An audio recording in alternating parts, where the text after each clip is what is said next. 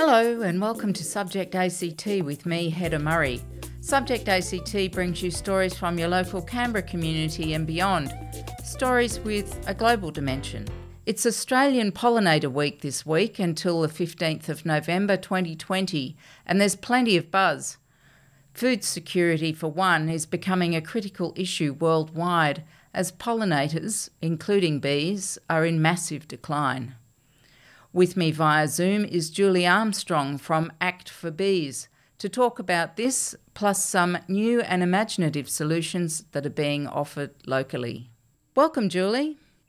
Thank you very much for inviting me. I would actually just like to start with acknowledging um, the traditional custodians yep. of the ACT, um, the Ngunnawal, Ngambri, and Ngarigo people upon which the AC Act for Bees meets and works, and really be grateful for the care and connection to country for generations and generations. Thanks for doing that, Julie. We've got a lot of ground to cover, so I'll jump straight into the first issue. Just what is our level of dependency on bees and other pollinators? Well, bees and other pollinators, which includes, uh, of course, we always think of bees as honeybees, but actually, um, there are over 20,000 species of native bees in the world, mm. and Australia has around 2,000 species. Actually, in Canberra, we have uh, over 100 species have been found um, at the Botanic Gardens. So there are many bees, but there are also butterflies and flies and all these different, and beetles and, and also flying foxes. Some mammals can be pollinators and birds as well. So when we look at pollinators. They're keystone species, and that means that they're really important for not only our food, but food for biodiversity and ecosystem health. So, in terms of contribution to agriculture, apparently it's $14.2 billion. Oh, wow. Um, just rely on pollination services. So, apparently one in every three bites. But when you start looking at also nuts and also meat. That basically, when you're looking at grazing animals, those clovers and lucerne actually need pollinators to create seed for the next generation. So, you know, we, we can say one in every three bites, but actually, when we look at our everyday food, the most nutritional food that's got the highest, you know, vitamins and minerals in is dependent on pollinators. Um, it actually is a huge amount. And then we've got, you know, money generated from, from hive services around $100 million.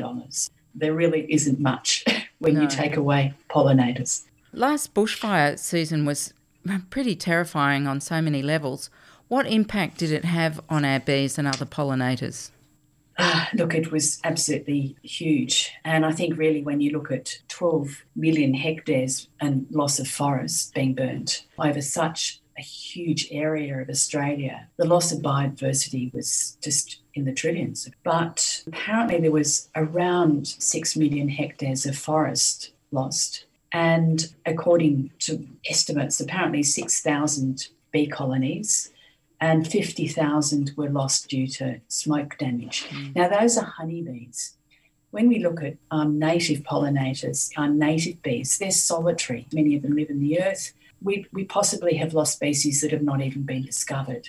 So it's actually really the long term effect of loss of food that is really those those insects were really not counted in the, the immense numbers that were lost in the bushfires. Julie, there's been quite a lot of land clearance and development going on here in Canberra. But ACT for Bees has been very active in making Canberra a bee and pollinator friendly city, hasn't it? Yes, yes, it's been. Um, we started in 2014, and uh, it's been such a journey for us that we really started out looking at the the bee harming pesticides, the neonicotinoids that were being banned in Europe, and then we thought, oh, we need to find out more about that. And, and then the journey has taken us to working with Ginninderry, the development in West Belconnen. And we went to them uh, asking if they could plant pollinator corridors within the development because it's a development over 40 years for 11,000 houses. And it's right on a very vulnerable area, you know, the Murrumbidgee River. And that is really the, the area of, you know, greatest biodiversity, particularly uh, where there's water. So they said, well, we can only use the ACT government urban planting list. And so we went to the ACT government and said, could we please add more information into this planting list, which included flowering times, the nectar pollen seed resources, the type of food that, that biodiversity would be looking for, and the type of species, whether it's bees, you know, honeybees or beetles or butterflies, birds, and threatened migratory species of birds and small mammals habitat. And it, it's been accepted. And so now it's so much easier for developers actually to plant for year round flowering. And this is what we really need. Cities can be places to, um, to really support biodiversity because there's so many different species of, plants that are grown. Act for Bees has successfully reached out to loads of organisations, political groups, and individuals across Canberra, and have even drawn the attention of celebrities like Costa Georgiadis from ABC's Gardening Australia. All of this attention has helped elevate the profile of bees and pollinators locally, nationally, and even internationally. I asked Julie about one very local initiative in Hall Village where they've developed a bee friendly community charter. Really, it's been wonderful working with the village of Hall, and, and that really is the, um, the Hall Honeys, and they're members um, of the Hall Rotary. Again, you know, really um, amazing group of people, really appreciate working with them. And they decided that Hall could be a wonderful place to be a bee friendly village, and they created a bee hotel. The, the Hall Men's Shed created a bee hotel for every household in Hall, um, and then distributed five um, native plants and then made a sign. And basically, most of the village took it up. And so they've also got a whole lot of bee hotels in the local park as well. So they're really planted up and they applied for a grant to plant up the main street too with a lot more forage for the bees. Mm. And there's obviously um, a good contingent of beekeepers out there too. So it's really um, part of the raising awareness, not only in our community, but um, around the world of the importance of bees and pollinators and, and local native bees as well. Mm. And really how important it is for us to stop using pesticides for the sake of not only forages but also water and soil quality and finding alternatives to pesticides and creating good habitat for them, leaving, you know, spots which are untouched because many of these native bees are actually ground dwelling and and solitary. They don't live in big colonies like the honeybees. And the hotels can be, you know, great ways of just getting to know what's in your garden. Often the key to change, Julie, comes from education. And when you combine that with young people, it's a powerful mix. So let's talk about the Act for Bees program, Love Food, Love Bees. What's that all about?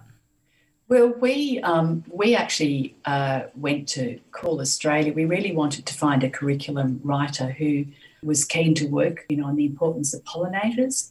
We started with Love Food, Love Bees, for year five, six curriculum. And we've just been so excited to hear how well it is. And it's really the, the Cool Australia, COOL, they make wonderful curriculums that really are, about curious, you know, what is it that you had for breakfast that was to do with bees, and then looking really in depth about pollination and threats to bees and all the different parts, and then going into taking action. So they always have a taking action. And then the Love um, Year 5 6 had done so well, we thought we really need to look at food security and sustainability of agricultural systems because one of the leading drivers of climate change is, is the way that our food is produced. And so then we focused on Year 9 10 curriculum, and it's really about giving students a sense that their change is happening particularly teenagers. Uh, they're facing a very challenging future, challenges right now. And it's looking at Australian farmers that have actually made the shift to more regenerative organic agriculture. Um, so these stories are actually happening. And also, we've done Love Food, Love Seeds for early learning. So when you teach a child something or, or raise awareness, they go home and they do it. Whereas sometimes you can talk to the adults and, and the shift is much more slow. So we've been so excited. It's reached over, you know, 300,000 students. Wow, that's um, incredible. And it, that's so encouraging. Just, yeah, It is. It's wonderful, and we've just, you know, we, we've just heard such positive feedback from from teachers about how it's affected their students these resources are actually free to download anywhere in the world. Mm-hmm. Um, and so we've actually heard that there are, you know, people in Turkey who are using them, that there are people in Africa using them. So oh, fabulous. it's really going beyond Australia, even though it's not may not be aligned with their curriculum. It's being used by students going to study agriculture who didn't learn about bees and pollination at, at school. Um, mm. Julie, what are simple steps that we can take to create change? For us, it's planting for bees. So planting for pollinators yes. for year-round flowering. Natives are really the best if you can. And also, of course, wherever you can, alternatives to pesticides, do companion planting. I also just wanted to talk about food in the capital mm. um, is having an event. There's three events, but there's one coming up on November the 17th in Canberra. And it's, it's the first sustainable food event for Canberra and the surrounding region. And it's about changing, looking at sustainability of food, business of food, and the future of food. And it's a great conference. It's on November the 17th, but also March 2021 and then November 2021. So our ticket will get you entry to the three events. It's online as well. And there's over 95 speakers from around the world. And we'll put a link to that conference on our Facebook page. Thanks, Julie, mm. for taking time out to talk with us today about this really critical issue. And if you're interested, thank you very much, Heather. That's quite all right. It's been great. And if you're interested in downloading the free Love Food, Love Bees teaching package, or you just want to find out more about Australian Pollinators Week, just jump onto the Act for Bees website because it's all there. And we'll include a link on our Subject to ACT Facebook page. I'm Hedda Murray for Subject ACT. You're listening to 2XX FM.